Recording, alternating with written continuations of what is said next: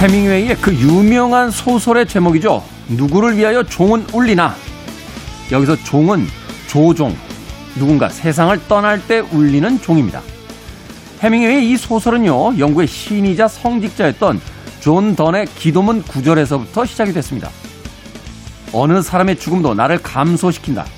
내가 인류의 일부이기 때문이다. 그러니 저 조종이 누구를 위해 울리는지 굳이 알려고 사람을 보내지 마라. 종은 그들을 위해 울리는 것이니. 바다 건너 먼 땅 미얀마에서 들려오는 종소리가 지금 세계를 울리고 있습니다. 김태원의 시대음감 시작합니다.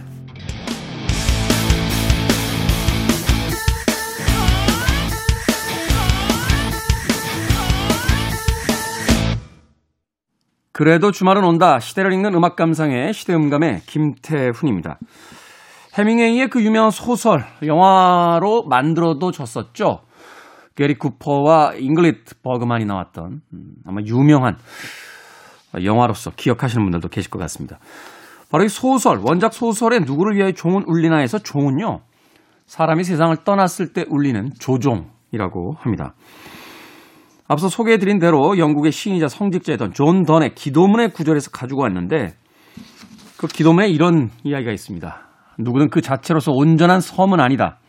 모든 인간은 대륙의 한 조각이며 대양의 일부다. 그대의 친구들이나 그대 자신의 영지가 그리 되어도 마찬가지다. 라고 되어 있습니다. 세상에서 벌어지고 있는 많은 일들이 우리와 무관하지 않다. 우리와 연관 지어져 있다라고 생각해 볼 수 있겠죠. 얼마 전에 일본 정부가요, 어, 원자력 발전소의 그 처리수들을, 어, 바다에다 방류하겠다라고 했을 때 국제사회에서 비난의 목소리가 있었죠. 특히 중국과 한국 같은, 한국과 중국 같은 일본과 근접해 있는 어, 나라들은 더 큰 목소리로 일본의 정부의 정책에 대해서 반감을 드러냈습니다. 그런데요, 잠재된 위험에도 이렇게 큰 목소리를 내고 있는데 지금 현재 하루에도 수십 명, 수백 명의 사람들이 사망하고 있는 미얀마 사태에 대해서 우리는 너무 조용히 있는 것이 아닌가 하는 생각을 해봅니다. 얼마 있으면 4.19죠. 4.19 혁명이 있었고요. 또 광주 항쟁이 있었고 1987년도에 87 항쟁도 있었습니다. 최근에는 뭐 촛불 집회 같은 어, 민주주의의 어떤 성숙한 시민의식을 드러내는 그런 항쟁이 있었죠. 이런 현대사를 경험한 우리이기 때문에 미얀마에서 벌어지고 있는 여러 가지 일들이 남의 일처럼은 느껴지지 않습니다. 정부 차원에서의 대책이 사실은 대응이 복잡한 외교 문제 때문에 어, 어쩔 수 없는 것이라고 생각이 된다라면 민간 차원에서라도 어, 연대할 수 있는 어떤 방법을 찾아봐야 되는 시기가 아닌가 하는 생각이 듭니다. 우리가 평화롭게 음악을 듣고 어, 주말을 즐기고 있는 이 시간에도 미얀마에서 많은 사람들이 고통을 받고 죽어가고 있습니다. 자, 김태훈의 시대음감, 시대 이슈들 새로운 시선과 음악으로 들어봅니다. 토요일과 일요일, 일라드에서는 낮 2시 5분, 밤 10시 5분 하루 두 번 방송되고요. 한민족 방송에서는 낮 1시 10분 방송이 됩니다. 팟캐스트로는 언제 어디서든 함께 할 수 있습니다. 로비 윌리엄스의 음악 골랐습니다. 미얀마에 있다라고 하는 도시죠. 로드 투 만달레이.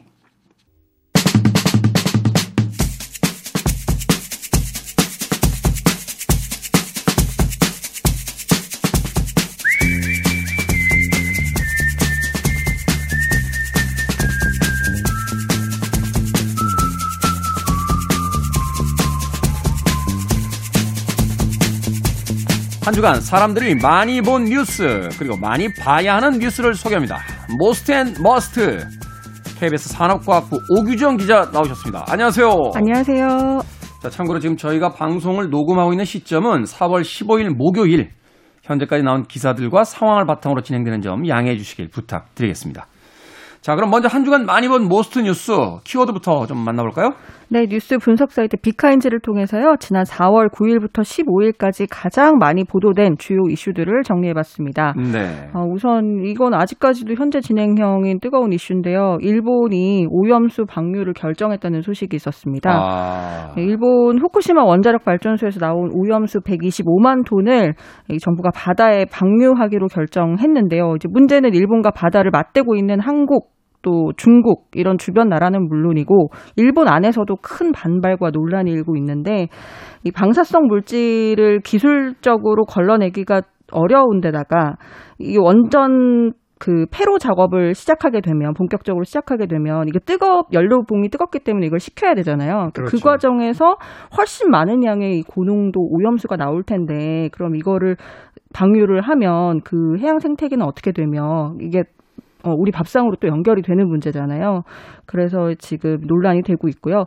문재인 대통령이 곧바로 주한 일본 대사를 추치를 해서 우리 정부의 우려를 직접 전달을 하고 또 정부에는 국제해양법 재판소에 제소하는 방안을 검토해라 이렇게 지시를 했습니다. 음, 네. 사실 인근이긴 합니다만 한국과 중국은 해류 움직임상 그쵸. 어, 떻게 보면 제일 멀리 이제 돌아서 온다라는 이야기도 있고 음. 물론 이제 역풍이라든지 조리가 바뀌게 되면은 뭐 바로 올 수도 있다라는 위험에 음. 대한 경고도 하는데 이게 보니까 태평양 건너서 캘리포니아 쪽으로 일단 가던데 먼저 가, 가더라고요. 네. 미국 분들이 이게 잠잠한 게 좀 이해가 안 갑니다. 알겠습니다. 자, 다음 뉴스. 네, 다음 소식은 이 정말 온 국민의 분노를 일으켰던 정인이 사건, 정인이 사건 양모에게 검찰이 그 사형을 구형했다는 소식이 있었습니다. 네, 이 뉴스는 잠시 후에 좀 자세히 들여다보도록 하고요.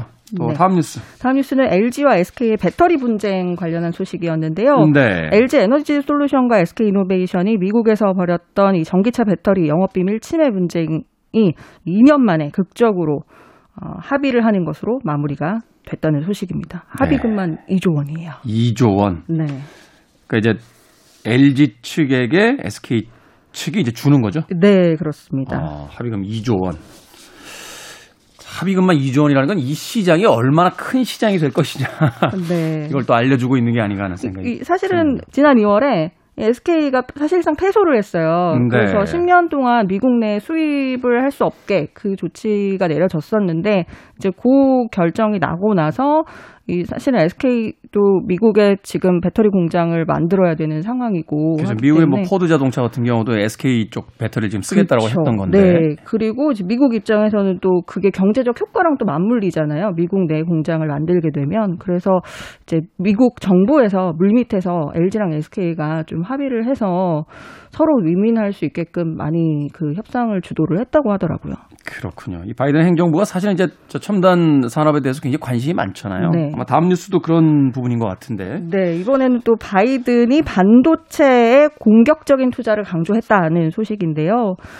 어, 미국 바이든 대통령이 글로벌 반도체 또 자동차 기업을 불러서 긴급 회의를 열었습니다. 여기에 이제 삼성전자도 포함이 됐고요. 중국 기업만 쏙 빠졌어요. 초등학생들 싸우는 것 같아요. 미국하고 중국. 근데 그만큼 사안이 엄중하다는 거죠. 네, 네, 그렇습니다. 왜냐하면 이 최근에 반도체 칩 풍기 현상 있었잖아요. 네. 그 풍기 현상 때문에 미국 자동차 생산에 차질이 좀 빚어져서 이거에 대응하기 위한 긴급 조치라고 볼 수 있고 또 한편으로는 이제 중국만 쏙 빼고 부른 것은 중국 기업을 이제 견제하겠다는 그런 의지를 보인 것이라고 볼 수 있고요. 그리고 또 이제 미국 안에 반도체 공장을 적극적으로 이제 지으면 정부에서도 지원하겠다 이런 제안이 있었던 것으로 전해졌는데요. 어, 미국 내 일자리 창출까지도 맞물려 있다는 그런 계산이 아니겠느냐는 얘기가 있습니다. 그렇죠. 또한 이 반도체가 지금 휴대폰부터 하다못해 뭐 전투기나 탱크까지 그렇죠. 안 들어가는 데가 안 들어가는 데가 없으니까 반도체 공장이 지금 미국 쪽에 부족하다는 거잖아요. 네. 수급이 힘들다. 그러면 네. 미래 경쟁이라든지 뭐 안보 문제에 있어서도 사전 영향이 있기 때문에 그래서 이 공장을 미국 내에 지어라라고 네. 일종의 압력 아닌 이제 압력을 넣고 있는 게 아닌가 하는 생각이 듭니다. 자, 이 중에서 오늘 자세히 볼 뉴스 정인이 양모 사형 구형 이렇게 되어 있습니다. 네. 어, 정인이 소식인데요. 이 검찰이 정인이를 학대 끝에 숨지게 한 혐의로 구속 기소된 양모 장 씨에 대해서 법정 최고형 사형을 구형했습니다. 네. 어, 이 양모 장 씨는 정인이가 죽을 수 있다는 걸 알면서도 이제 학대를 해서 사망에 이르겠다. 그러니까 미필적 고의에 의한 살인죄 등을 적용을 했고요. 어, 가장 이제 대표적인 그 치명상이 됐던 그 복부에 가해진 가격 있잖아요. 그러니까 건강이 악화된 상태에서 아이의 복부를 발로 강하게 밟으면 아이가 사망할 수도 있다는 사실을 일반적인 성인이라면 당연히 인지했을 텐데 그렇게 학대 그때 숨지게 했다라는 거고요. 그러면서 아동기관 취업 제한 명령 10년, 전자장치 부착 명령 30년, 보호 관찰 명령 5년을 함께 선고해 달라고 재판부에 요청을 했습니다. 그리고 또 이 아내의 이 같은 학대를 알고도 아무런 조치를 취하지 않아서 아는 이 남편 불구속 기소가 돼 있는 상태죠. 그러니까 아동 학대 등의 혐의로 징역 7년 6개월이 구형이 됐습니다. 말로는 둘 다 사죄한다, 속죄하겠다 이렇게 이야기를 하는데. 네, 재판정에서 뭐 울고 그런 모습을 보이더라고요. 아니 본인들의 그 어떤 처지에서 그렇게 눈물이 많은 사람들이 아이를 이렇게 학대를 합니까? 이게 지금 조사 결과가 나올 때마다 그 읽기가 끔찍해서 네. 어, 보도를 해드리면서도 참 더군다나 또 이 카톡 메시지를 다 지웠는데 지금 포렌식으로 지금 복원하고 있다는 거죠? 네, 복원했고 그 이번 공판에서도 새롭게 좀 그 카톡 대화 내용들이 공개가 됐어요. 근데 그 과정에서 보면은 이제 뭐 3일 정도는 굶겨도 된다는 뭐 얘기를 하거나 아니면은 그냥 뭐 기침을 하는데 뭐 약을 안 먹고 그냥 두겠다라는 얘기를 하거나 아니면 뭐 지금도 밥을 안 처먹는다 뭐 이런 식의 비속어를 쓰면서 참 부모로서는 정상적이지 않은 모습들을 이 대화 내용에서 확인을 할 수가 있었습니다. 넘어가죠. 힘드네요. 네. 이번에는 우리가 꼭 봐야 할 한 주의 Must 뉴스 어떤 뉴스입니까? 네, 이번에 꼭 봐야 할 Must 뉴스는 어, 이게 제 목소리예요. AI 기술로 청각장애인 음성 복원이라는 4월 12일자 옥유정 기자의 뉴스를 가져와봤습니다. 아, 그렇군요. KBS 대기자 옥유정 기자의 음, 뉴스입니다. 아니 이거 왜 가져왔냐면 약간 네. 생각해볼 거리가 좀 많아서 네. 한번 이- 저는 안 웃었어요. 오규정 기자가 혼자 웃었지. 네. 김태훈 DJ는, 어떠, DJ는 어떻게 생각하는지 좀 여쭤보고 싶기도 했는데요. 네. 이게 그 KT에서 지난해 청각장애인 목소리 복원 프로젝트라는 걸 이제 시작을 했어요. 그 그렇죠. 일종의 사회 공헌 사업인 건데 이게 어떤 거냐면 청각장애인 이제 선천성 청각장애인의 경우에는 수어를 이제 보통 하시잖아요. 손으로. 네, 근데 이 수어를 할 줄 모르는 비장애인들이랑은 이제 대화하기가 어려우니까 비장애인들과 대면하는 일자리를 갖기는 좀 어렵단 말이에요. 그렇죠. 네, 그래서 이제 KT에서 인공지능 기술을 활용해서 청각장애인의 목소리를 만들어주는 사업을 한 거예요. 네. 그러니까 이론적으로는 되게 간단한 건데 사람의 목소리 톤이 생김새 그리고 구강 구조 그렇죠. 예, 그리고 뭐 키나 몸무게 그런 신체적인 구조 이런 거에 따라서 좀 달라지고 또 이제 말투는 뭐 가족이나 그런 가까이 지내는 사람들의 영향을 많이 받게 되잖아요. 네. 그래서 이제 성우 100명의 목소리랑 생김새를 인공지능한테 막 학습하도록 한 거예요. 그 다음에 이 복원하고 싶은 이 청각장애인의 가족 중에 말을 할 수 있는 사람, 음. 의 목소리를 막 녹음을 해서 그걸 기반으로 이 청각장애인의 생김새에 맞게 목소리를 변형을 시키는 방식으로 어, 목소리를 만들어낸 거죠. 그렇죠. 예. 그런데 이제 문제는 이렇게 해서 일자리 창출이나 아니면 비장애인과 대면을 성공적으로 때뭐 하게 되는 소통의 원활함이라든지. 네, 그런 이제 장애인 취재를 했는데 요게 이제 사실은 예, 반대 목소리도 좀 있다고 하더라고요. 어, 어떤 반대죠? 이제 지난해 KT가 요 캠페인을 이제 시작을 했을 때 한 장애인 단체가 수어의 가치를 훼손하고 있다. 이렇게 주장하면서 국가인권위에 진정을 제기를 했었습니다. 수어, 그러니까 손으로 하는 수화. 예, 그렇죠. 이때 단체에서 어떻게 주장을 했었냐면 청각장애인들에게 필요한 건 AI 기술을 통해서 목소리를 찾는 게 아니다. 그냥 있는 그대로 존중을 받으면서 사회 구성원으로 함께 할 수 있는 그런 환경을 만드는 것이다. 이렇게 어, 주장을 했었고 청각장애인의 언어는 수화인데 이 KT의 캠페인을 보면 농인들이 수어가 아니라 음성 언어를 마치 원하는 것처럼 그렇게 비춰질 수 있는 거 아니냐. 그래서 음. 선한 기술도 당사자의 상황과 인식을 도외시하면 폭력이 된다. 이렇게 규탄을 했었거든요. 일리는 있네요. 네, 어, 그래서 이제 지금 목소리 복원 사업 자체는 이제 중단이 됐고요.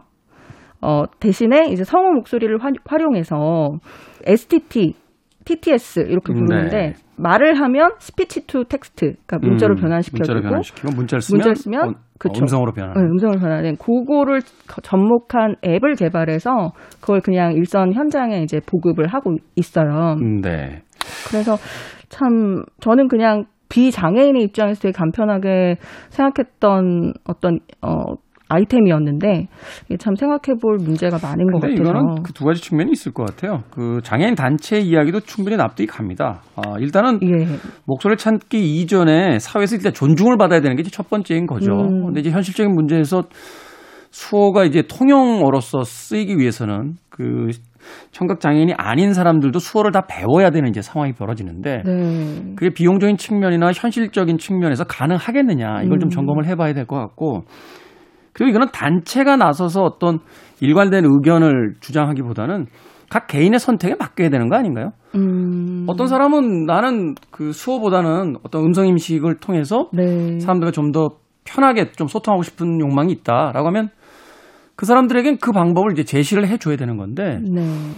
이거를 어떤 단체가 나서서 이렇게 해야 된다 저렇게 해야 된다라는 쪽으로 어 결정을 아예 내려버리는 건 저는 아니라는 생각이 들어요. 이건 음. 개인의 선택이 이루어질 수 있도록 시장을 열어주고 그 안에서 이제 개인의 어떤 선택들이 이루어지는 것이 더 중요하지 않은가 음. 하는 생각을 해보게 되는 거죠. 제가 요거 취재하면서 이제 그 청각장애인도 인터뷰를 했지만 네. 실제로 그 목소리를 복원한 청각장애인의 어머니를 만났거든요. 네. 근데 어머니는 이제 태어나서 그 아들로부터 어, 한 번도 엄마라는 말을 들어본 적이 없는 분이신 거죠. 근데 이제 복원된 목소리로 처음 이제 만들었던 말이 어머니였다는 거예요. 네. 근데 이제 그거를 들었을 때, 아, 이 평생 내가 엄마라는 얘기를 못 듣고 죽을 줄 알았는데, 어, 참 이런 이제 기술력이, 물론 만들어진 목소리이지만, 어, 실제 같아서 너무 좋았다 이런 말씀들을 또 하시기도 하더라고요.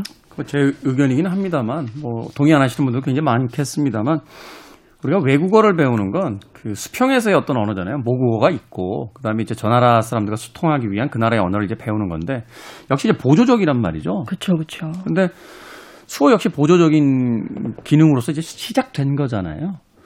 근데 이제 본래의 어떤 그 언어를 복원해낼 수 있다라고 하면, 음, 그것도 나름 가치가 있는 일일 텐데, 음, 지금 이미 존재하고 있기 때문에 그걸 지켜야 된다라고 얘기하는 것도 저는 음, 제 개인적인 의견에서는 약간 음, 뭐 그렇습니다.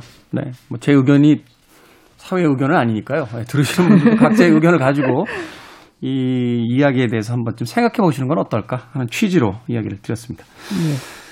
자, 지금까지 KBS 산업과학부의 오규정 기자와 함께 이야기 나눠봤습니다. 고맙습니다. 감사합니다. 음악 한 곡 듣고 오겠습니다. 스티비 언더의 곡 중에서 Lately.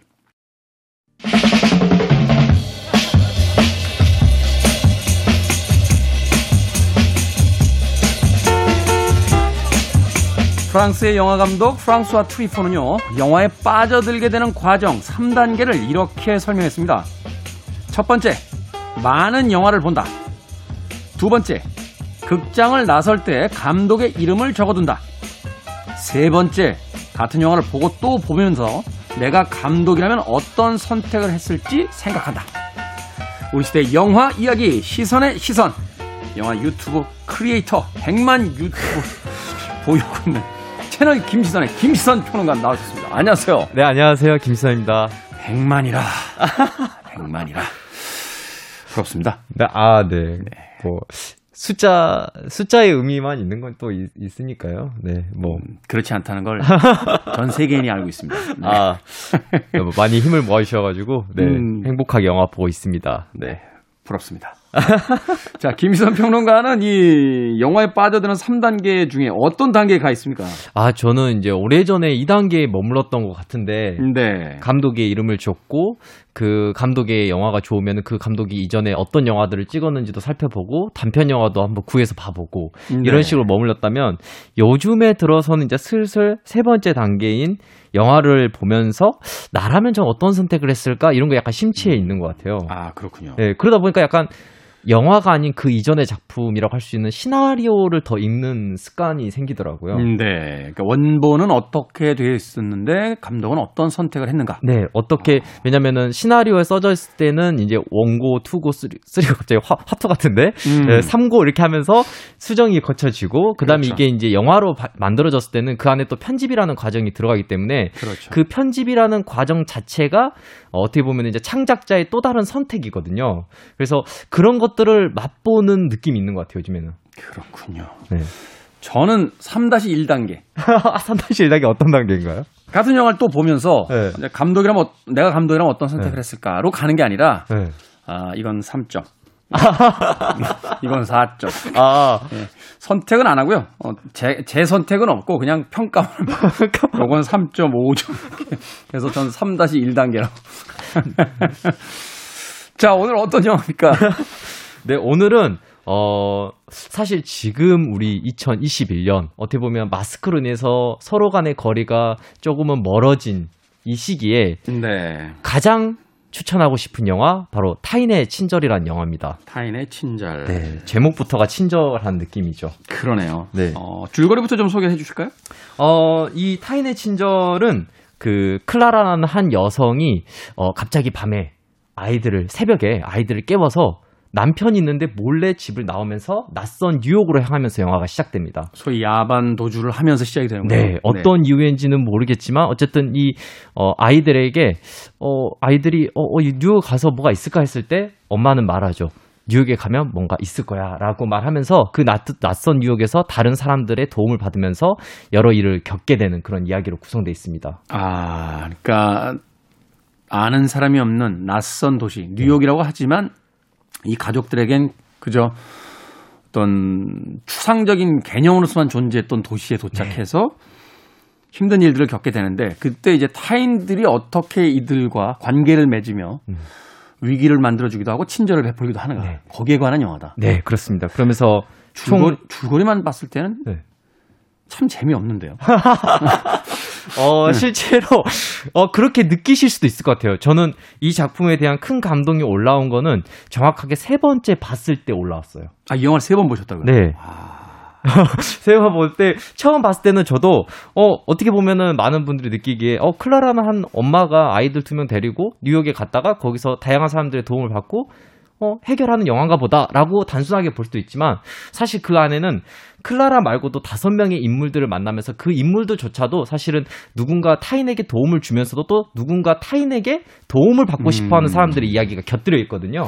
그 여섯 명의 사람들이 주인공과 그, 그 기타 사람들로 나눠져 있는 게 아니라 네. 모두가 다 주체이자 객체로서의 관계를 맺어나가는 모습을 보여준다. 네, 보여주는 거죠. 그래서 아마도 이 여섯 명 중에 한 명쯤은 아마 아마 나를 대변하고 있는 듯한 느낌을 받으실 거예요. 아, 그러니까 영화를 보다 보면 아, 저 사람의 저 상황과 어떤 상태는 나 같은데? 하고 이제 네. 감정이입을 할 수 있는 사람들이 나온다는 거죠. 네. 어.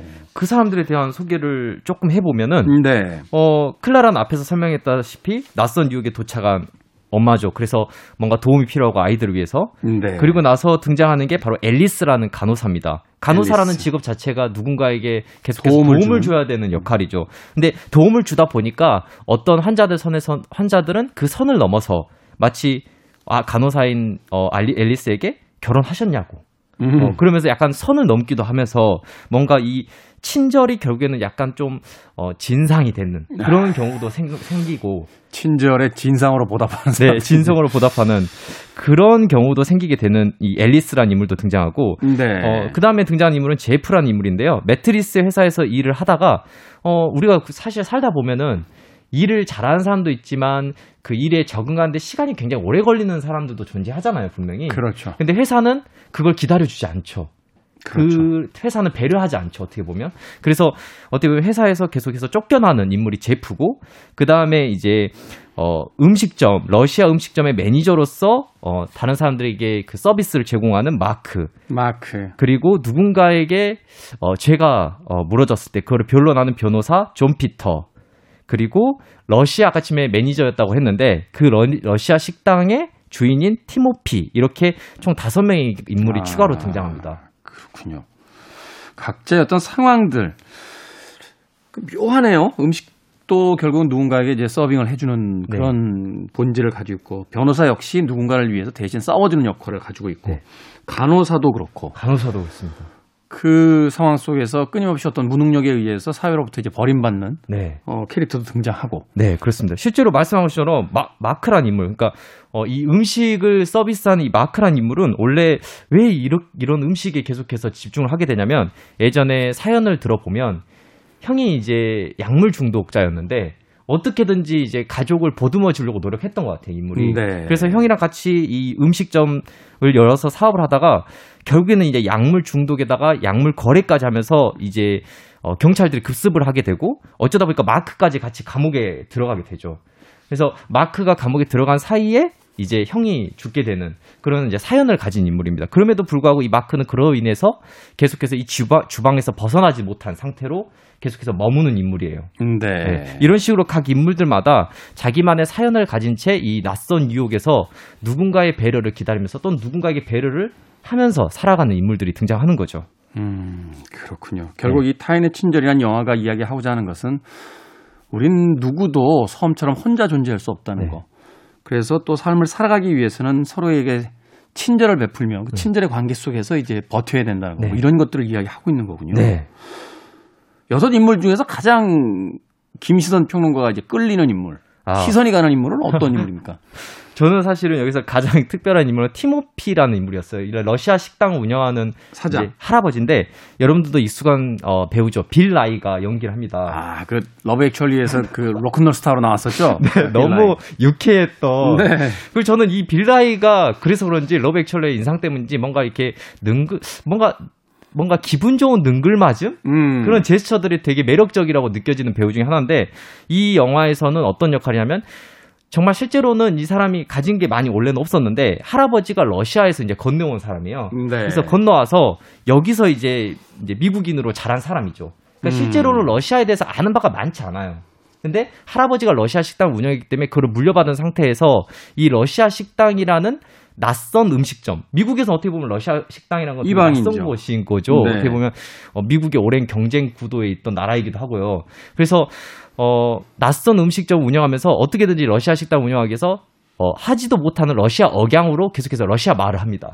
아, 그러면서 이 음식점을 어, 꾸준히 재밌네요. 운영을 해요. 네, 그러니까 자기는 실제로 러시아를 못 하는데, 네. 어, 억지로 억양합니다. 그래서 이제 이 식당에 자주 들리는 단골들은 아 그 하지도 못할 러시아 억양 그만해라 음. 이런 식으로 하지만 어떻게든지 그 음식점의 컨셉을 유지하려고 하는 사람인 거죠. 그러니까 이 영화 안에는 이- 이런 식으로 계속해서 뉴욕이라는 누구나 어, 서로에게 잘 알 것 같고 어, 음. 같은 공간에 있으니까 편하게 지낼 것 같은 느낌이지만 그 안에는 낯선 것들이 계속해서 등장하게 되는 거죠. 야, 그래서 이 빌라이가 연기한 티모피란 인물이 계속해서 제 마음에 남는 것 같아요. 영화의 아까 줄거리 듣고서는 재미없을 것 같은데요. 라고 이야기했던 거 취소하겠습니다. 네, 이 빌라이가 연기하는 티모피라는 그 식당 사장님의 캐릭터 하나만 봐도 이 영화가 꽤나 재미있겠다 하는 생각이 아 실제로 그렇습니다. 드는군요. 자, 그런데 그이 러시아 식당이라는 그 공간 지금 말씀해 주셨으니까 조금 추가로 질문을 드려보면 네. 뉴욕이라는 공간에서 러시아다. 어떻게 보면 이제 미국이라는 나라가 갖고 있는 정체성에 정반대에 가 있는 나라잖아요. 네. 그런 어떤 독특한 공간을 등장시킨 것도 영화의 어떤 주제와 맞물리는 지점들이 있겠죠. 아, 네, 그렇습니다. 이 영화에서는 낯선 것들이 계속해서 나오는데 사실 우리가 어떤 이 뉴욕이라는 도시에 갔을 때 누구나 낯선 인물이 될 수 있거든요. 네. 이 영화는 그래서인지 어떻게 시작하냐면 클라라는 인물이 앞에서 말했다시피 두 아이를 데리고 뉴욕을 떠나죠. 그 다음 장면으로 뭐가 이어지면 제프, 매트리스 회사에서 일하는 제프가 상사에게 혼이 나요. 네가 할 수 있는 게 뭐야? 어? 그러니까 제프가 갑자기 회사에 있는 의자 하나를 창문 밖으로 던져버립니다. 화가 나서. 네, 화가 나서. 이게 무엇을, 무엇을 의미하냐면, 우리는 이제 회사라는 아늑한 공간에 있던 의자 같은 존재인 거죠. 근데 이 의자라는 존재가 만약 창문 밖으로 던져졌을 때, 뉴욕이라는 낯선 공간으로 던져졌을 때는 그것은 이제 하나의 어떻게 보면 거리를 방황하는 쓰레기가 될 수도 있는 거고, 왜냐면 음. 의자는 결국에 누가 안 앉아 있고 거리를 헤매게 되면 그 쓰레기가 될 수밖에 없으니까요. 네. 그래서 이 의자가 창문 밖으로 던졌을 때 거리를 헤매면서 이런 인물들과 함께 낯선 도시를 어, 방황하는 그런 것과 같이 묘사되면서 우리가 이제 계속해서 영화를 볼 수가 있는 영화입니다. 음, 그래서 네. 나중에 이 의자가 다시 누군가에게 어, 획득이 됐을 때, 쓰임새가 생겼을 때. 네, 쓰임새가 생겼을 때는 이제 이 낯선 것이 어, 사실은 다 쓸모가 있었다. 누군가는 다 누군가에게 쓸모가 있다는 거. 이런 것들을 영화의 전반적인 흐름에서 어, 큰 기둥으로 가져가는 물건으로 등장하고 있어요. 아, 마치 뭐 한 줄의 시처럼 표현을 한다라면 나는 직장에서 해고된 날 버려진 의자를 보며 마치 내 신세가 창문을 뚫고 길거리에 버려진 저 의자 같다고 생각했다. 뭐, 뭐 이렇게, 이렇게 써, 써나가는 거군요. 네, 맞아요. 그래서 영화의 시작에서 의자가 창문 밖으로 던져지고 누군가에 의해서 이제 안고 이런 식으로 반복되는데 실제로 이제 이 영화의 큰 맥락을 잡고 있는 클라라라는 인물과 여, 이 아이들이 계속해서 수많은 의자를 맴돌아요. 음. 그러니까 영화의 중간중에 어떤 일이 생기냐면 어디 갈 데가 없기 때문에 낯선 뉴욕에서 어렵게 얻은 자동차의 의자에 앉아서 잠을 잠이 들고 네. 그 다음에는 도서관의 의자 있잖아요. 우리가 도서관 갈 의자. 데 없으면 도서관에 가면 의자가 많잖아요. 도서관에 의자 많죠. 네, 맞습니다. 도서관 의자에 가서 좀 휴식을 취하고 식당 의자에 가서 휴식을 취하고 또 호텔 의자에 가서 앉아서 휴식을 취하고 이게 수만 수많은 도시에 있는 수많은 버려진 의자들에 앉아서 이들이 계속해서 버텨가는 과정을 볼 수가 있어요. 그 의자가 상징하는 바도 사실은 타인의 친절이겠네요. 네. 어, 지치고 힘든 이들을 잠시나마 쉬게 해주고 재워주는 그런 어떤 그 물성을 가진 것들이 바로 이제 의자니까. 네. 그래서 네. 이 영화는 의자를 자주 보게 되면 제가 세 번 봤는데 보다 보니까 의자 뽐뿌가 의자가 사고 싶어지더라고요, 갑자기.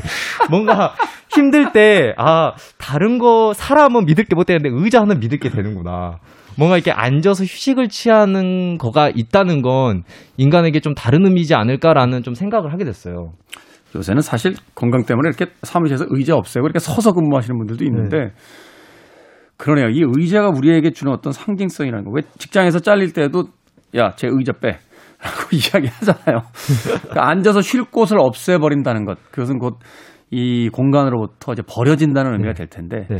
버려진 의자도 있습니다만 그 의자의 쓰임새인 누군가를 앉아서 쉬게 한다는 거. 네. 그것을 통해서 도시에 있는 여러 의자들을 통해서 우리가 타인에게 어떤 친절을 베풀어야 되는지를 네. 보여주고 있다. 네. 그래서 필연적으로 이 클라라는 인물이 끌리는 남자 또는 클라라가 끌렸던 이 남자인 마크, 마크. 어, 음식점 매니저인 마크는 음식점 운영하잖아요. 네. 수많은 의자를 가지고 있는 상징적인 남자인 거죠. 아, 그러니까 필연적으로 두 사람은 엮일 수밖에 없는 이쪽으로 오십시오. 여기 빈 의자 이쪽으로 앉으십시오. 네. 아, 뒤에 손님은 이쪽으로 앉으십시오. 네. 의자가 의자 부자네요. 네, 의자 부자예요. 그런데 이상하게도 이 영화에서는 두 사람이 처음 만났을 때는 의자에 앉아 있는 클라라의 모습이 아니라 의자가 아닌 식탁, 식탁 밑에 어, 가려진 채 숨어 숨어서 잠이 든 모습을 발견할 수 있습니다. 음. 네, 그렇게 해서 두 사람이 만나게 되는데 아마도 그것은 이제 정처 없이 의자를 안고 떠돌다가 이제 급기야 의자가 사라진 어, 더 이상 버틸 수가 없는 상태였던 클라라가 드디어 이제 마크라는 인물을 만나게 되면서 어, 배려를 받게 되는. 우리가 사실 배려라는 것도 받아본 적이 없는 사람이 배려를 받으려고 하면 거부감이 생기잖아요. 그렇죠. 실제로 클라라는 타인, 그렇고. 타인의 친절을 받아들이지 못하는 사람들이 꽤 네, 많으니까. 꽤 많으니까. 그래서 이 영화에서는 단순히 어 친절하고 배려하면 무조건 좋다. 이렇게 생각하는 영화는 아닌 것 같아요. 음. 그래서 누군가에게 배려를 할 때는 그 상당한 시간이 필요하고 의자처럼 거기에 그 자리에 그대로 안 있는 그런 의자처럼 그 사람이 앉을 때까지 기다림을 줄 수 있는 그런 시간이 서로에게 필요하지 않나라는 것도 어, 보여주는 그런 영화입니다. 음, 네. 참 의자 하나를 가지고 여러 이야기들을 나눠볼 수가 있군요. 네. 어, 제가 한때 그 사실은 의자에 관심이 좀 있어서 쳐다본 적이 있어요. 근데 이 의자도 누가 만드느냐 따라서 가격대가 어마어마합니다. 예, 뭐 바르셀로나 체어 이런 거는 뭐 몇백만 원, 몇천만 원 가는 것도 있고. 근데 또 이 의자를 디자인하신 분들을 보면 건축가들이 그렇게 많아요. 그 제가 그 건축하시는 분들에게 여쭤봤어요. 건축가들이 왜 의자를 만들어? 라고 했더니 의자는 가장 작은 건축물이다. 그러니까 최소한의 어떤 재료를 사용해서 그 위에 하중을 받아야 되잖아요. 네. 사람이 앉아야 되는 용도니까. 사람을 안, 안락하게 앉게 하되 어떻게 하면 디자인적으로 구조적으로 뛰어나고 안전하게 무게를 잘 분산시키며 앉힐 수 있을 것이냐.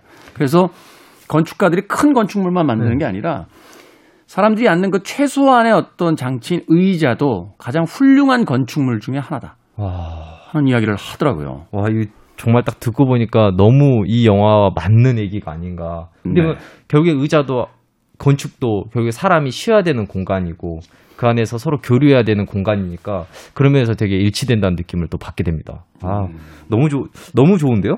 네. 영화도 안 봤는데 뭐 이런 얘기라도 한마디 돼. 타인의 친절. 예. 감독이 누굽니까? 론 셰르픽? 네, 론 셰르픽 감독인데요. 론 셰르픽 감독이 이제 이 영화의 각본과 감독을 다 했고 이전에 우리나라에 많이 이제 그 소개가 됐던 감독은 아닌 것 같아요. 근데 네. 기본적으로 이제 조금 아시는 분들은 아마 One Day 아니면 원 에듀케이션 같은 영화들을 일전에 좀 보셨던 기억은 있을 것 같아요. 네. 근데 어 아마도 이제 그거가 저 이제 잘 안 하다는 분들은 이번에 타인의 친절을 통해서 론 셰르픽 감독의 이런 섬세한 감정선 이런 것들을 의자를 따라가면서 영화를 보시는 것도 굉장히 좋을 것 같다는 생각이 듭니다. 네. 저는 사실 그게 타인에 대한 배려를 어떻게 받아들이고 어, 소화해야 되는지 이런 부분에 대해서 어, 고민을 많이 못했던 것 같은데 특히나 요즘에는 근데 이 타인의 친절한 영화를 보면서 아 누군가에게 배려를 하기 위해서는 무조건적으로 내가 어 내가 어, 봉사한다고 해서 단순히 이렇게 감정적으로 어, 나만 만족한다고 해서 이렇게 되는 문제가 아니라 상대가 어떻게 받아들이냐에 따라서 굉장히 다른 문제가 될 수 있다는 것을 이 영화를 보면서 좀 어, 느꼈던 것 같아요. 그래서 어, 영화가 쉽게 그냥 로맨스물로 빠지거나 그런 것도 굉장히 경계를 하는 영화이기 때문에 어, 여러분들이 한 번쯤 보시면 좋겠다는 생각을 가지고 있습니다. 그렇죠. 현대 사회화 되면서 점점 각박해진다. 아, 음. 그리고 이기적인 어떤 문화 속에서 어, 수많은 문제들이 생기죠. 음. 뭐 학교에서의 왕따 문화도 있고요. 직장 내에서의 따돌림 문제도 있고 또 자신만의 어떤 이익을 위해서 공동체를 이제 위협하는 어떤 투기의 문제들도 음. 우리의 뉴스의 헤드라인들을 장식하고 있는데 타인에게 어떠한 친절 그리고 그 친절이 있어야지만 우리가 살아갈 수 있다는 것을 영화적인 방법을 통해 아주 멋지게 전해주고 있는 그런 영화가 아닐까 생각을 해봤습니다. 자, 영화 타인의 친절 오늘 영화 유튜브 크리에이터 예, 100만 팔로워에 빛나는 채널 김시선의 김시선 평론가와 함께했습니다. 내일도 영화 이야기 계속되죠? 네, 내일도 재미있는 영화 얘기 계속되겠습니다. 살짝 예고해 주신다면 내일은 어떤 영화? 아, 내일은, 어, 우리가 요즘에 이제 제 생각에는 다양한 악들이 좀 등장하는 것 같은데, 드라마나 영화에서 다양한 악들이 등장하는 것 같고, 또 우리도 단순히 어떤 특정 하나의 악의를, 악을 상징하기보다는, 아, 이런 것도 악이 아닐까, 또는 나 자신도 뭔가 하는 거에 있어서, 행동하는 거에 있어서 누군가에게 피해를 끼치고 있는 건 아닐까라는 생각을 가끔 할 것 같아요. 그래서 네. 우리 시대에 과연 악이라는 게 어떤 종류가 있고, 한번 고민해보는 시간을 가질 수 있는 작품을 어, 마련했습니다. 음, 악에 대해서 네. 생각해 볼 수 있는 그런 영화 두 편을 내일은 이제 만나볼 수 있는 거군요. 네. 알겠습니다. 자, 시선의 시선 영화 평론가 김시선 씨와 함께했습니다. 고맙습니다. 네, 감사합니다. 저도 이제 끝곡 전해드리면서 어, 작별 인사 드리겠습니다. 누군가에게 한 명의 친구만 있어도 어, 위로가 되겠죠. 캐롤 킹입니다. You've got a friend 들으면서 저도 작별 인사 드립니다.